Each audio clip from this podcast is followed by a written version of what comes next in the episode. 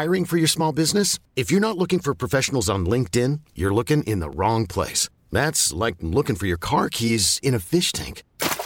LinkedIn helps you hire professionals you can't find anywhere else, even those who aren't actively searching for a new job but might be open to the perfect role. In a given month, over 70% of LinkedIn users don't even visit other leading job sites. So start looking in the right place. With LinkedIn, you can hire professionals like a professional. Post your free job on linkedin.com/achieve today. Planning for your next trip? Elevate your travel style with Quince. Quince has all the jet-setting essentials you'll want for your next getaway, like European linen, premium luggage options, buttery soft Italian leather bags, and so much more. And it's all priced at 50 to 80% less than similar brands. Plus, Quince only works with factories that use safe and ethical manufacturing practices. Pack your bags with high-quality essentials you'll be wearing for vacations to come with Quince. Go to quince.com/trip for free shipping and 365-day returns.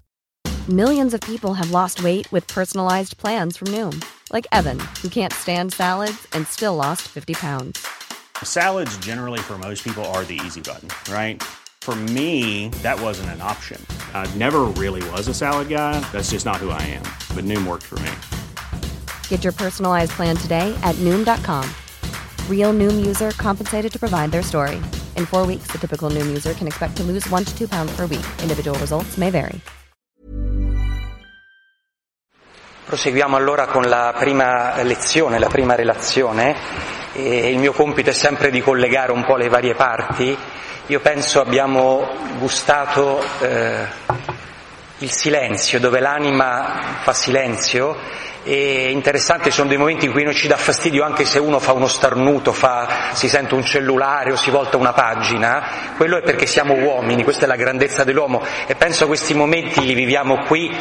Forse avrebbe fatto piacere per certi aspetti stare ancora in silenzio, ma ci dice che nella vita, se l'uomo non ha il silenzio, realmente la sua vita diventa vuota, fa una serie di cose che non hanno né capo né coda, perché non sa nel silenzio dinanzi a Dio il bene, la verità, la bellezza, no? Ma poi viene il momento della parola. Coelet dice c'è il momento di una cosa e il momento del suo contrario, e appunto in questi giorni dobbiamo approfittare di imparare tante cose. E abbiamo con noi come primo relatore di oggi il professor Prato. È stato mio professore di Antico Testamento e ha contribuito a rovinarmi, quindi alcune delle mie colpe sono sue. E, ha studiato fin da giovane soprattutto il libro del Siracide. Già nel 75 aveva pubblicato un libro famoso sul problema della Teodicea nel Siracide, e ha una miriade di articoli. A me ha sempre colpito la sua serietà di voler fare articoli, non scrivere libri continuamente, perché una persona seria sa che deve misurare le parole. E recentemente sono usciti 2 suoi libri, Identità e memoria dell'Israele antico e Gli inizi e la storia di Paidei e di Carocci, e poi è uscita una miscellanea di studi in suo onore, tanto è famoso nell'ambiente accademico. Ha diretto gli incontri dei veterotestamentaristi su problemi critici della storia di Israele. Sugli iscritti che ha collaborato a organizzare questo incontro trovate 2 conferenze semplici, insomma, una su Qumran e una sull'introduzione al mondo egizio, perché stavamo per andare a visitare il Museo Egizio di Torino e venne a prepararci, a introdurci, quindi trovate dei testi così più semplici di questi. E a lui abbiamo chiesto, sono totalmente diversi, lo vedrete i tagli delle relazioni uno dall'altro, a voi spetta approfittare del canto, dell'incontro di questo, poi di Lewis e Tolkien, poi della mia riflessione. Abbiamo chiesto a lui di aiutarci a capire lo sfondo su cui si stagliano Genesi, i racconti dell'Oriente Antico, del mondo accadico, del mondo sumerico, eccetera, capire questo uomo che cerca e avere grande stima di questo contesto culturale in cui maturano questi scritti. E lo ascoltiamo e ci insegnerà sicuramente tante cose. Bene, grazie per questo invito a Monsignor Leonardo, anzitutto, che ricordo tra i miei migliori, devo dire, senz'altro, ecco, senza plagio.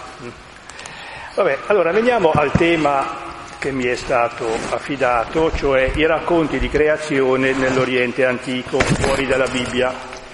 Ebbene, io non la finirei più qui se mi mettessi a raccontare i testi che l'Oriente Antico ci ha lasciato in materia di creazione, e allora vorrei sintetizzare un po' questo mio intervento Anzitutto con cinque premesse, per cercare di far capire come mi muovo nel presentare poi questi testi. Prenderò semplicemente un esempio e forse ne aggiungerò altri due se avrò il tempo. Allora, cinque premesse. Anzitutto i racconti di creazione del vicino Oriente Antico, come anche altrove, non si limitano a presentare un atto o un processo creativo, cioè un primo istante attraverso cui viene all'esistenza ciò che esiste, ma rappresentano per così dire un microcosmo in cui è racchiusa la realtà storica. Non narrano quindi come un colpo di fulmine l'atto creativo, rappresentano una storia intera. Mentre sul piano filosofico la creazione si fonda su una logica evolutiva, prima si crea, poi viene tutto il resto, il racconto mitico segue una via contraria, nel senso che proietta all'indietro ciò che l'uomo ha vissuto e sperimentato dopo nel tempo storico. Quindi è un riassunto del tempo storico il racconto di creazione dell'Antico Oriente, ma ripeto, un po' ovunque. Seconda premessa. Poiché è una narrazione, il racconto di creazione segue un procedimento cronologico, che però nel suo interno si presenta come una sequenza di episodi o di segmenti caratterizzati da un prima e un poi. Per forza, essendo una narrazione, deve procedere cronologicamente. Ma la struttura cronologica resta secondaria, poiché è solo una necessità espressiva. E perciò nell'interpretazione che si vuole ricercare per il racconto non bisogna chiedersi che cosa significhi in sé un singolo momento prescindendo dal resto. Faccio un esempio traendolo dalla Bibbia. Non ha senso chiedersi se Adamo, quando è stato creato, poteva essere mortale o immortale. Di fatto è uscito fuori mortale. È questo che vuole dire il racconto. Quindi come sarebbe stato se non avesse mangiato dell'albero? Non è una domanda pertinente per quanto riguarda l'interpretazione di quel racconto. Terza premessa. I racconti di creazione vanno considerati nella loro globalità e come tali presentano una situazione unica e irripetibile. Pur narrando una storia, restano al di fuori della storia concreta, che pur intendono spiegare a loro modo. Quindi partono dalla storia, come ho detto, ma restano fuori dalla storia e cercano di spiegare la storia. Narrano il come e non il perché è nata la storia concreta. In questo senso, quindi, si suole dire, sono una eziologia della storia, cioè una spiegazione delle origini della storia. Eziologia vorrebbe dire causa, ma non è la causa filosofica. Quarta premessa. Una conseguenza di questo loro valore globale è che al loro interno ogni episodio, pur delimitato in un determinato contenuto, racchiude il significato dell'intero racconto, se appunto viene conservato nel suo contesto. Ho detto il racconto di creazione è formato di vari episodi, però ogni episodio singolo racchiude in sé il significato di tutto il racconto. È come uno specchio che si spezza e ogni frammento riflette l'intera immagine un po'. E proprio per questo vengo quindi alla quinta premessa. Essendo impossibile qui passare in rassegna i numerosi racconti di creazione del vicino Oriente e della Grecia, possiamo procedere attraverso esempi significativi. E per mostrare che la creazione non si ferma al primo momento del racconto, non è il primo atto, bene, scelgo di trattare un episodio successivo, cioè quello del diluvio, perché anche nel racconto del diluvio è racchiuso il significato dell'intera creazione, o perlomeno il significato dell'intera storia. Allora, come procedo? Passo in rassegna tre ambienti, l'Egitto, la Mesopotamia e la Grecia, vedendo quali sono i racconti principali del diluvio in questi tre ambienti. Allora, veniamo subito all'Egitto. In Egitto abbiamo, l'Egitto non ci ha lasciato una narrazione completa della creazione, neppure del diluvio. Bisogna mettere insieme vari racconti che si trovano, o vari testi che si trovano raffigurati soprattutto nelle tombe dei faraoni. E ce n'è uno che è raffigurato perlomeno nelle tombe di 4 faraoni, Seti I, Ramses II, III e VI, e si intitola Il mito della vacca celeste. E se volete, se riuscite a vedere da questo piccolo foglio, non so, il mito è sintetizzato in quella icona. La civiltà egiziana, come indica già il geroglifico, è iconografica, si capisce tutto dal segno e dal disegno in questo caso. Allora, l'editore tedesco che ha pubblicato il testo per intero ha intitolato così il suo libro, il mito egiziano della vacca celeste, una eziologia dell'imperfetto, di ciò che è imperfetto, perché questo importa considerare, come viene al mondo la situazione attuale nella sua imperfezione, non nella sua perfezione. Questo testo si divide in 4 parti. Anzitutto c'è la descrizione dell'annientamento del genere umano, e poi la ricostruzione del mondo nei suoi vari elementi, cielo, terra, mondo sotterraneo, poi la fondazione di alcune istituzioni e poi alcuni elementi magici, in modo tale che l'individuo, attraverso la recitazione di queste formule, possa integrarsi nel cosmo, soprattutto in morte. Il testo quindi serve a questo ultimamente, però rievoca l'atto creativo e soprattutto l'atto ricostruttivo del mondo. Quindi ci interessa soprattutto la prima e la seconda parte. Di cosa parla specificamente? Allora, dice che il dio Ra, il dio Sole, è stanco, del come vanno le cose, quindi si ritira e convoca altri dei e decidono di annientare l'umanità. Mandano una dea che rappresenta l'occhio di questo dio, la quale va e distrugge l'umanità. Però il testo prosegue narrando di un'altra distruzione, lì c'è una duplice distruzione iniziale. Come avviene questa seconda distruzione?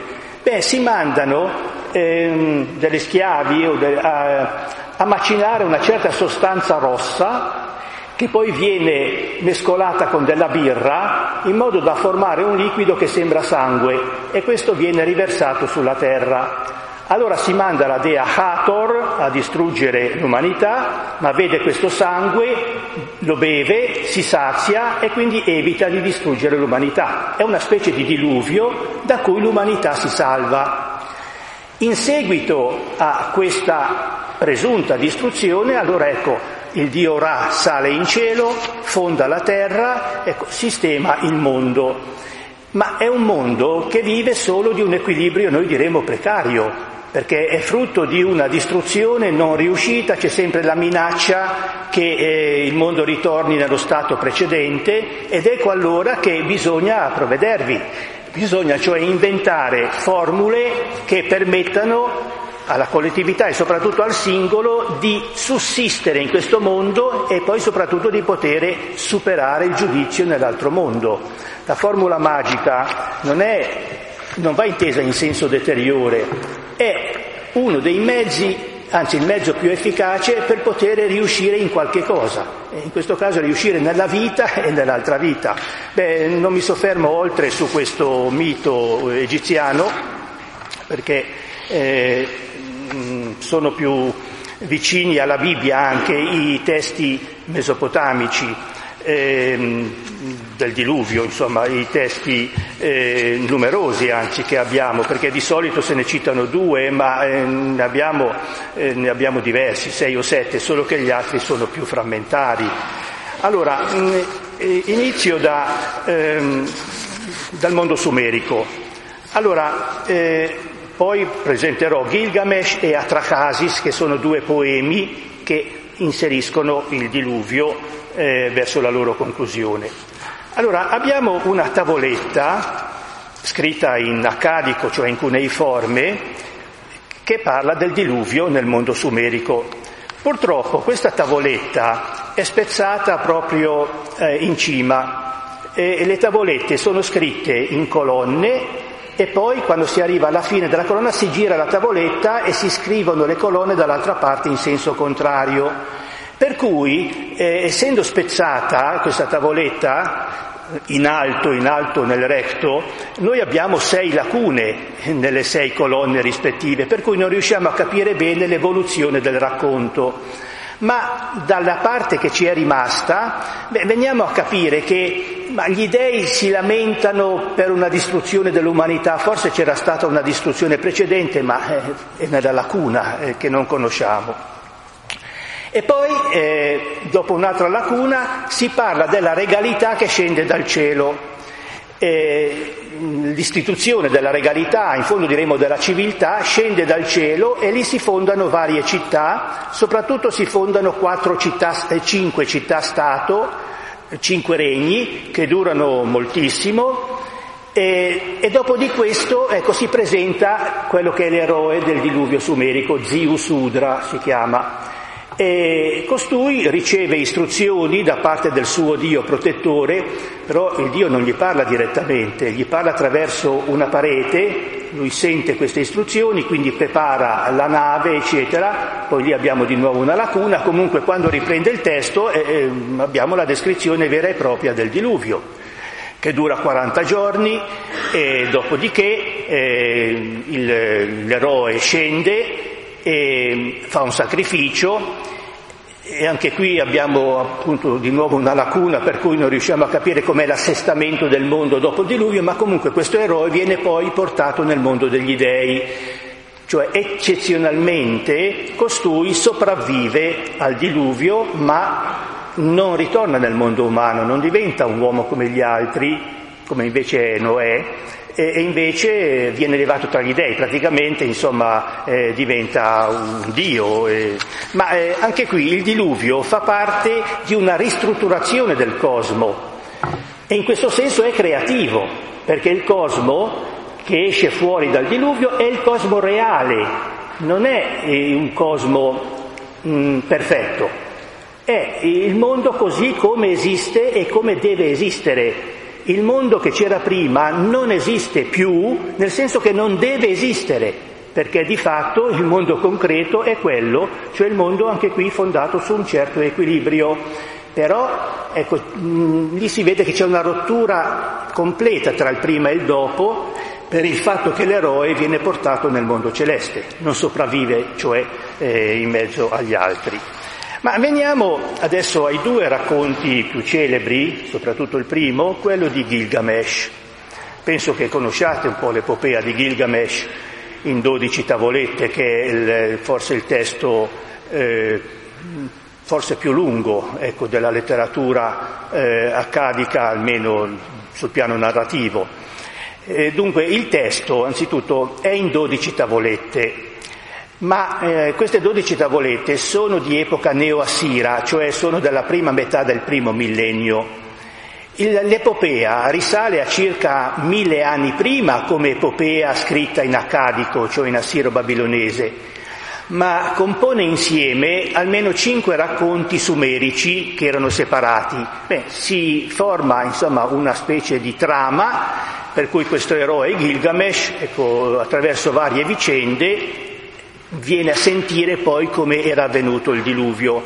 Dico questo perché forse la parte più saliente è nella fase più antica, cioè paleo-babilonese, all'epoca di Hammurabi, insomma siamo verso il 1800 a.C., mentre la epopea in 12 tavolette è di 1000 anni dopo e rappresenta un tentativo di spiegare ciò che l'epopea invece non spiega e che lascia quasi come assurdo, cioè si aggiunge una 12ª tavoletta che è la descrizione del mondo sotterraneo, inteso come lo intendevano allora, cioè non come un paradiso ma come un mondo oscuro, tenebroso, eccetera, e questo per dare almeno una soluzione finale a tutta l'epopea. Ma comunque veniamo alla 11ª tavoletta che narra appunto del diluvio. Allora Gilgamesh, prima di tutto è il re di Uruk, ma è un uomo un po' selvaggio, e gli viene creato un compagno, Enkidu, che lo porta alla civiltà, lo incivilisce insomma. sono amici, compagni, eccetera, però a un certo punto commettono un grave delitto, cioè uccidono un certo gigante nel bosco dei cedri, così pensato in Occidente, cioè si ha in mente un po' i cedri del Libano, qui siamo in Mesopotamia, quindi si ha in mente quella zona occidentale. Questo è un grave delitto, per cui insomma ciò provoca in fin dei conti la morte del compagno di Gilgamesh. Gilgamesh si dispera e cerca allora il perché della morte. Come mai è morto?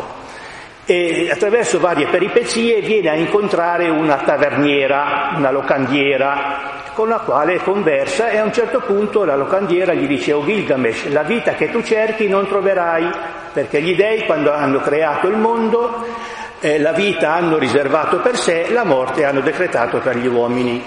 È interessante il fatto che questa tavoletta, che è un frammento insomma, è nell'epopea paleo-babilonese, ma non c'è più in quella neo-assira.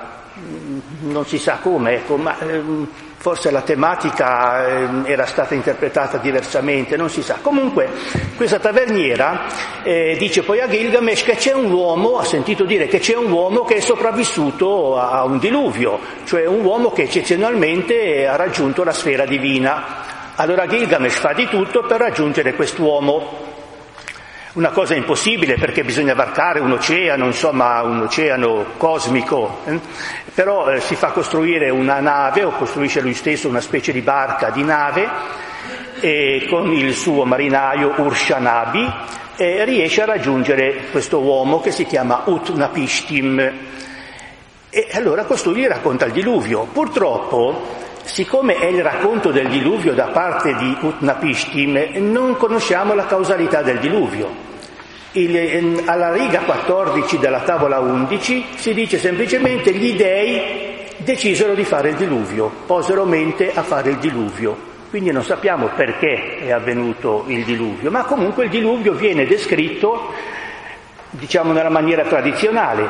Anche qui ci sono gli dei che decidono di fare il diluvio, il dio protettore, che è il dio della sapienza, il dio Enki o Ea in accadico, consiglia il nostro eroe Utnapishtim attraverso delle canne, un graticcio, insomma, anche qui non gli parla direttamente, e allora Utnapishtim costruisce la sua nave per il diluvio. Non è propriamente una nave, la descrizione ci presenta un cubo, un grande cubo, cioè noi pensiamo alla nave del diluvio con tutti gli animali che spuntano di sopra, no? In realtà è un cubo, cioè un microcosmo, per dire che c'è un microcosmo che sopravvive a quella distruzione, umano e animale, un microcosmo formato un po' da tutti gli elementi del mondo.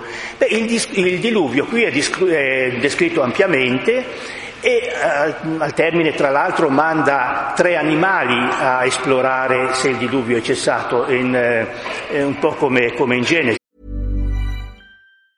I'm Sandra, and I'm just the professional your small business was looking for. But you didn't hire me, because you didn't use LinkedIn Jobs. LinkedIn has professionals you can't find anywhere else, including those who aren't actively looking for a new job, but might be open to the perfect role, like me. In a given month, over 70% of LinkedIn users don't visit other leading job sites. So if you're not looking on LinkedIn, you'll miss out on great candidates, like Sandra. Start hiring professionals like a professional. Post your free job on linkedin.com/achieve today. Hold up. What was that? Boring. No flavor. That was as bad as those leftovers you ate all week. Keke Palmer here. And it's time to say hello to something fresh and guilt-free. HelloFresh. Jazz up dinner with pecan-crusted chicken or garlic butter shrimp scampi. Now that's music to my mouth. HelloFresh. Let's get this dinner party started. Discover all the delicious possibilities at HelloFresh.com. Solo che in Genesi è diverso, c'è la colomba che è mandata 3 volte, qui invece abbiamo una colomba, una rondine e un corvo, e il corvo non ritorna. Allora Utnapishtim capisce che il diluvio è cessato, scende, fa un sacrificio, eccetera, e anche qui poi viene portato tra gli dei, ma poi mette alla prova Gilgamesh. se sa resistere in qualche modo, ecco, alla sua, almeno alla sua natura umana. E invece Gilgamesh si addormenta, cioè dà prova di non saper resistere, si addormenta, dorme e non sa quanto ha dormito, poi si sveglia e gli dice, l'eroe gli dice: ma guarda chi sei, insomma sei un pover'uomo, ecco, allora lavati bene, vestiti bene e torna dove sei, torna da dove sei venuto. Ma sua moglie dice perché ha la moglie anche, Utnapishtim, no? Come Noè, e gli dice: ma vabbè, ma non ci fai un regalo, almeno non ci indichi qualche cosa, insomma, di buono, ecco, perché dobbiamo tornare semplicemente così al nostro paese? Allora Utnapishtim dice: beh, vi voglio narrare, voglio insomma dare una cosa bella, misteriosa però, cioè c'è un'erba, ecco, lontana, eccetera, da raggiungere con fatica, eccetera. E poi più avanti dice qual è il nome, non è l'erba dell'eternità o della vita, come spesso magari si intende in parallelo con l'albero della vita di Genesi, si chiama uomo torna giovane, cioè è l'erba che fa diventare sempre giovani, questo. Per questo si intende l'eternità, non esiste, cioè è l'essere sempre giovane, è la fontana della giovinezza del motivo medioevale, no? Va bene, allora Utnapishtim torna da dove era venuto, però raggiunge quest'erba, ecco, la prende nel profondo di un abisso, in mezzo all'acqua, la porta su, però ha sete, ecco, posa l'erba, beve alla fontana, arriva un serpente e gliela porta via, e quindi Gilgamesh piange disperato perché ha perso anche quest'erba che gli serviva per diventare sempre giovane. E allora il serpente infatti cambia pelle, quindi ringiovanisce, ma l'uomo no. Allora qual è il messaggio di questo testo? Beh, tanto il diluvio come tale serve anche lì in qualche modo a rifare il mondo, a ristrutturarlo, però ecco, il messaggio dell'intero poema nel cui il diluvio è inserito è che l'uomo deve accontentarsi della sua vita civile, deve vestirsi bene, tornare a casa, profumarsi, vivere con la sua famiglia, e lì è il suo destino. Questo è il messaggio, ecco perché era un messaggio che forse non era gradito alle epoche seguenti e si è cercato di aggiungere quell'altra tavoletta al poema. Allora, fin qui Gilgamesh. Passiamo all'altro poema, che è Atra-Hasis. È un poema analogo, però ci dice qualcosa di più sulla causalità del diluvio. Atra-Hasis è l'eroe appunto del diluvio, vuol dire il sommamente saggio, il sommamente abile, il nome indica quello. Allora, qui abbiamo tutto un racconto di creazione. Comincia la prima riga dicendo che quando gli dei, come gli uomini o essendo ancora uomini, sopportavano il duro lavoro, eccetera, eccetera, cioè inizia con il fatto che gli dei lavoravano e il lavoro era duro. E allora sono stati creati altri dei per sostituirli in questo duro lavoro.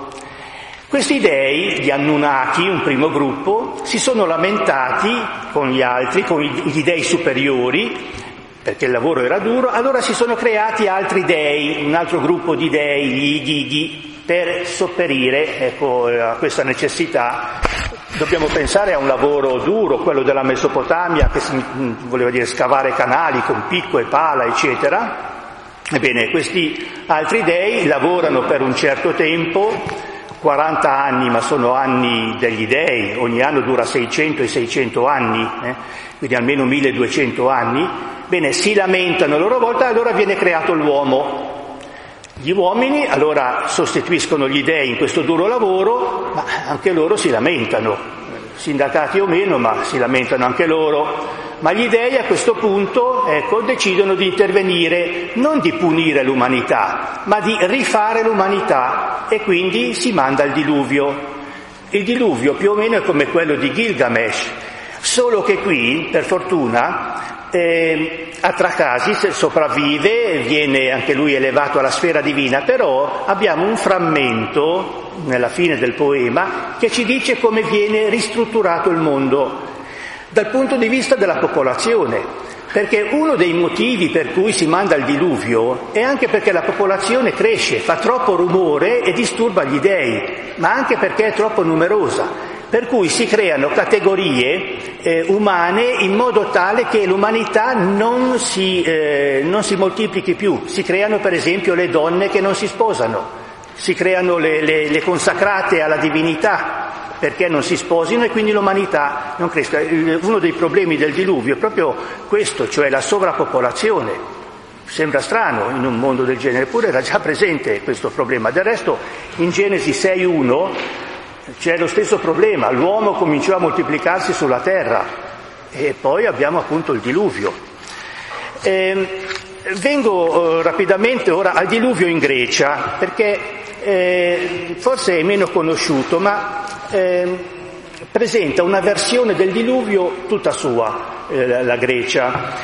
Abbiamo vari racconti anche qui, però chi ne ha parlato meglio, più sistematicamente, per così dire, è Ovidio nelle sue Metamorfosi. Allora, dai vari libri delle Metamorfosi noi veniamo a ricavare questo, per quanto riguarda almeno il diluvio, perché le Metamorfosi sono un centone, un'antologia di miti. Allora, c'è una creazione con 4 età dell'uomo, poi una corruzione dell'umanità, ci sono i giganti, altri personaggi, insomma, che hanno più o meno un aspetto umano, e poi c'è la causa, per così dire, della distruzione, cioè l'icaone serve a Giove della carne umana, ma Giove non se ne accorge, la avvolge con il grasso eccetera, per cui Giove mangia carne umana ma poi se ne accorge dopo e allora decide di pulire l'icaone ma tutta l'umanità, e allora manda il diluvio. Se vogliamo è una causalità banale, ma ci tornerò fra poco per dire che cosa significa. Allora si manda il diluvio, da cui si salvano una coppia, Deucalione e Pirra. Deucalione diventa il capostipite di tutti gli uomini e Pirra di tutte le donne. Come? Cioè ciascuno di loro getta dietro di sé delle pietre. Pietra si dice lizos in greco, ma qui c'è un'assonanza con laas, da cui deriva laos, popolo, per cui tutte le pietre che Deucalione getta dietro di sé diventano uomini, quelle che getta Pirra diventano donne, quindi si crea nuovamente l'umanità. Poi sempre nelle Metamorfosi si prosegue eccetera, si ha un'altra narrazione del diluvio, quella di Filemone e Bauci, cioè questi due vecchi che vivono nella Frigia. Per il momento Zeus ed Hermes vogliono scendere tra gli uomini per vedere se gli uomini sono ospitali, non trovano ospitalità da nessuna parte tranne che presso questi due vecchietti, e allora questi sono salvati da un diluvio che i due dei mandano, cioè li fanno salire su una montagna, su un colle, e di qui vedono la distruzione dell'umanità. Beh, ce ne sono anche altri racconti in Grecia del diluvio, ma sostanzialmente, ecco, qual è il significato del diluvio in Grecia? La Grecia ha interpretato questo fenomeno comune alla sua maniera. Anzitutto la causa del diluvio, dicevo prima che era banale, ma in realtà è l'ibris umana, cioè la superbia umana.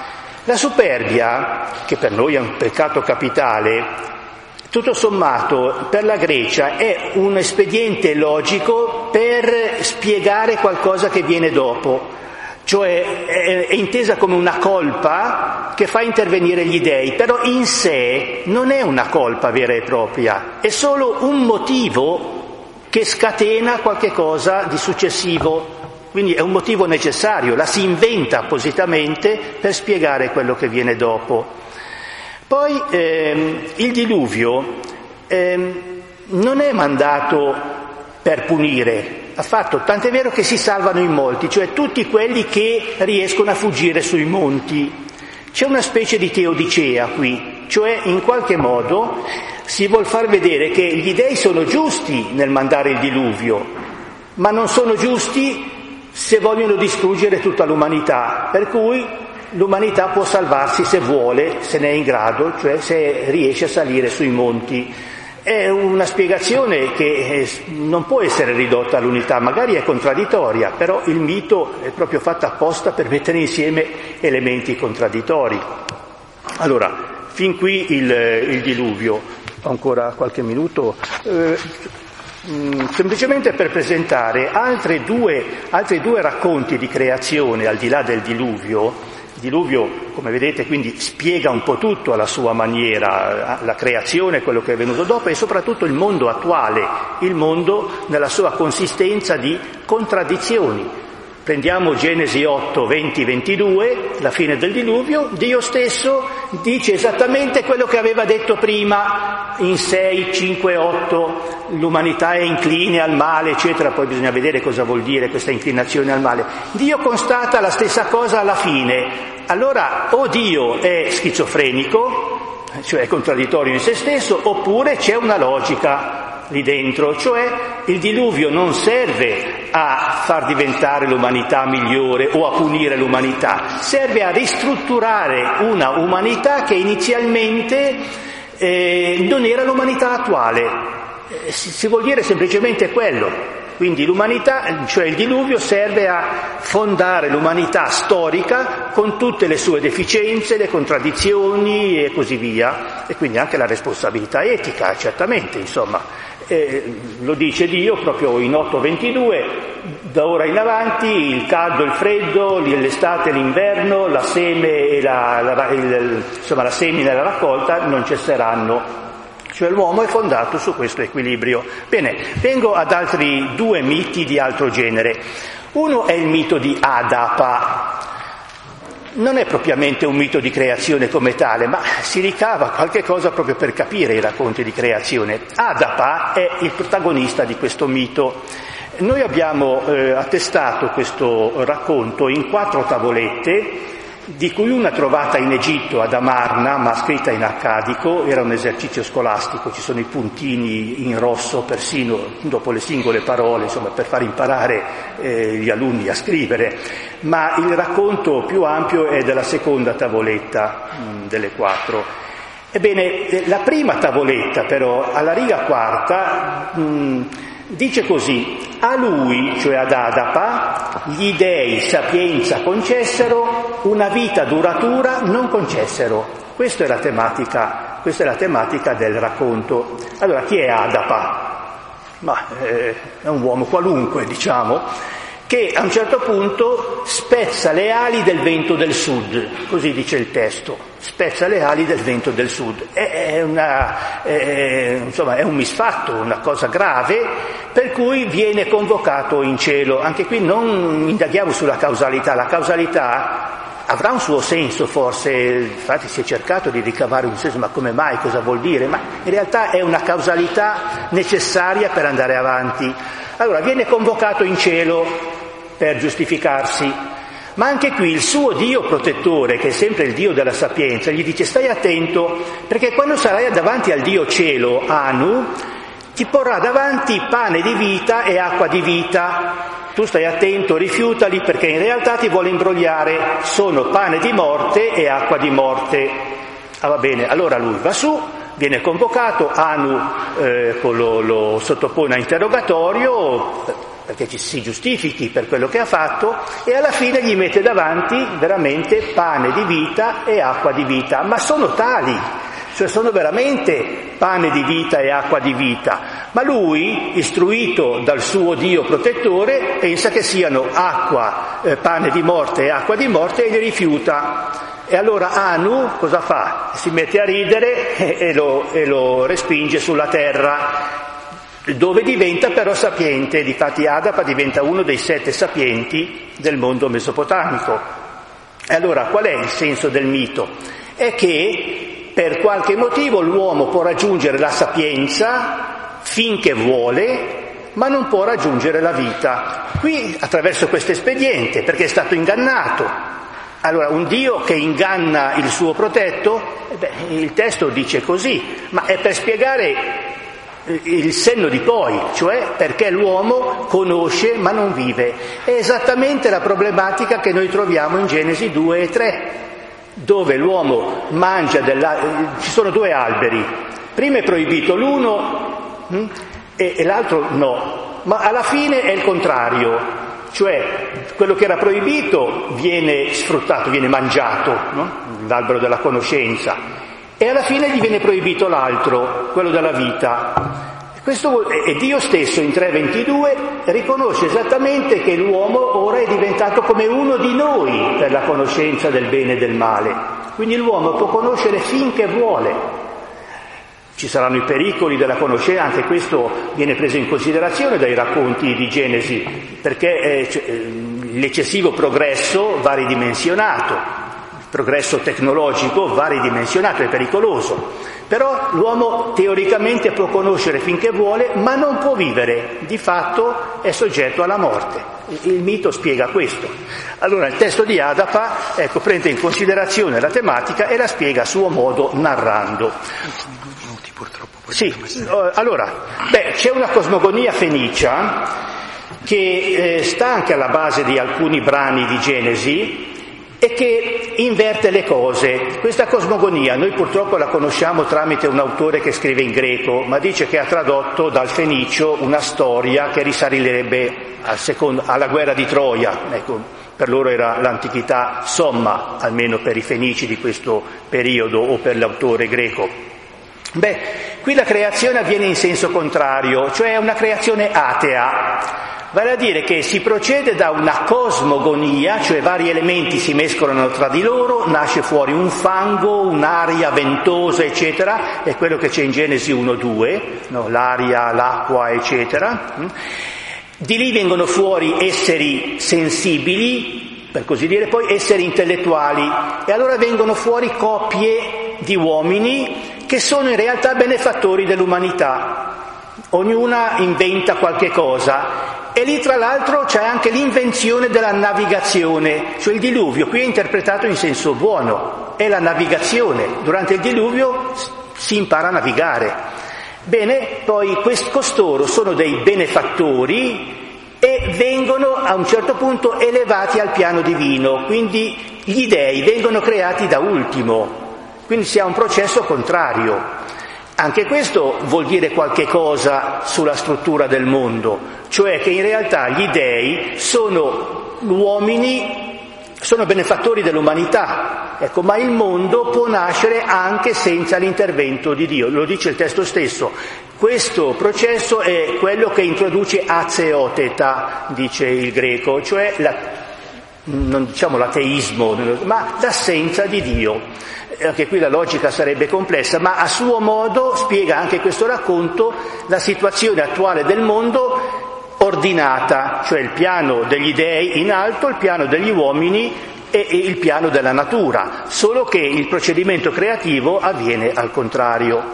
Bene, tutto questo, insomma, questi racconti sono racconti di estrema attualità, risalgono a millenni avanti Cristo, ma in realtà i problemi del mondo attuale, il problema del progresso, il problema della sovrappopolazione, il problema della responsabilità etica, eccetera, sono tutti presenti in questi racconti, sebbene in nuce, bisogna svilupparli, bisogna capirli nel loro contesto. Grazie. Grazie a voi. Sottolineo come sempre alcune cose prima di passare alla relazione successiva. Capite che c'è un mondo intero da approfondire. A me faceva sorridere che lui lo scrive in accadico a lezione, ci scriveva le varie parti. Pensate innanzitutto comunque a quanto è liberante anche rispetto ad alcuni aspetti. C'è sempre una battuta che ricordo da ragazzo, lui diceva: nessun uomo è mai vissuto quanto Matusalemme, e neanche Matusalemme, cioè questa cosa ci rende liberi da certi numeri che noi troviamo nell'Antico Testamento, ci fa capire come l'Antico Testamento riprenda delle realtà che non vada preso, in realtà la storia cominciò dopo il diluvio, cioè la storia con gli anni abituali, con gli anni di vita 80, 100 eccetera, sono dopo il diluvio già per la stessa mentalità dell'autore biblico. E seconda cosa preziosa, aggiungerei i temi che lei professore diceva, proprio il tema della contraddittorietà, del mistero della vita umana, cioè perché non posso vivere, perché esiste la morte, perché io conosco però non posso conoscere tutto, cioè questi racconti dicono realmente la condizione umana nella sua difficoltà e nella sua bellezza, se volete, sono degli annunzi incoativi della dignità dell'uomo e della sua contraddittorietà, e anelano ad un compimento. Vedremo poi dopo che secondo la fede cristiana esiste una continuità, cioè Genesi da solo non avrebbe una sua totale significanza per la visione credente cristiana senza Cristo che svela veramente il mistero di qualcosa che non è pienamente compreso in tutto questo, no? E finisco con un ultimo riferimento, pensate al brano del Coelet. Coelet dice a un certo punto l'uomo, ci sono tante realtà, ma Dio ha posto nell'uomo la l'idea di eternità senza però che l'uomo possa comprendere l'opera di Dio dall'inizio alla fine, no? Spesso questo versetto lo si separa da c'è un tempo per, ma il Coelet sa che ci sono i tempi giusti, si può sbagliare tempo, se uno sbaglia tempo ha toppato tutto, se uno fa l'amore quando deve fare la guerra o fa la guerra quando deve fare l'amore ha sbagliato, ma poi se anche azzecca i tempi, se anche fa tutte le cose al momento giusto, c'è un'eternità, c'è qualcosa che l'uomo ha per cui non basta vivere il tempo presente, e tutti questi racconti estremamente sapienti che noi accogliamo e amiamo, anche se non li conosciamo troppo bene purtroppo, ci dicono una grandezza di valore, ci illuminano su ciò che la Genesi dice, e però dovremo approfondire, non possiamo farlo adesso perché passiamo direttamente alla relazione successiva. Even on a budget, quality is non-negotiable. That's why Quince is the place to score high-end essentials at 50 to 80% less than similar brands. Get your hands on buttery soft cashmere sweaters from just $60, Italian leather jackets, and so much more. And the best part about Quince, they exclusively partner with factories committed to safe, ethical, and responsible manufacturing. Elevate your style without the elevated price tag with Quince. Go to quince.com/upgrade for free shipping and 365-day returns. Ever catch yourself eating the same flavorless dinner 3 days in a row? Dreaming of something better? Well, HelloFresh is your guilt-free dream come true, baby. It's me, Keke Palmer. Let's wake up those taste buds with hot, juicy pecan-crusted chicken or garlic butter shrimp scampi. HelloFresh. Stop dreaming of all the delicious possibilities and dig in at HelloFresh.com. Let's get this dinner party started. Why don't more infant formula companies use organic, grass-fed whole milk instead of skim? Why don't more infant formula companies use the latest breast milk science? Why don't more infant formula companies run their own clinical trials? Why don't more infant formula companies use more of the proteins found in breast milk? Why don't more infant formula companies have their own factories instead of outsourcing their manufacturing? We wondered the same thing. So we made ByHeart, a better formula for formula. Learn more at ByHeart.com.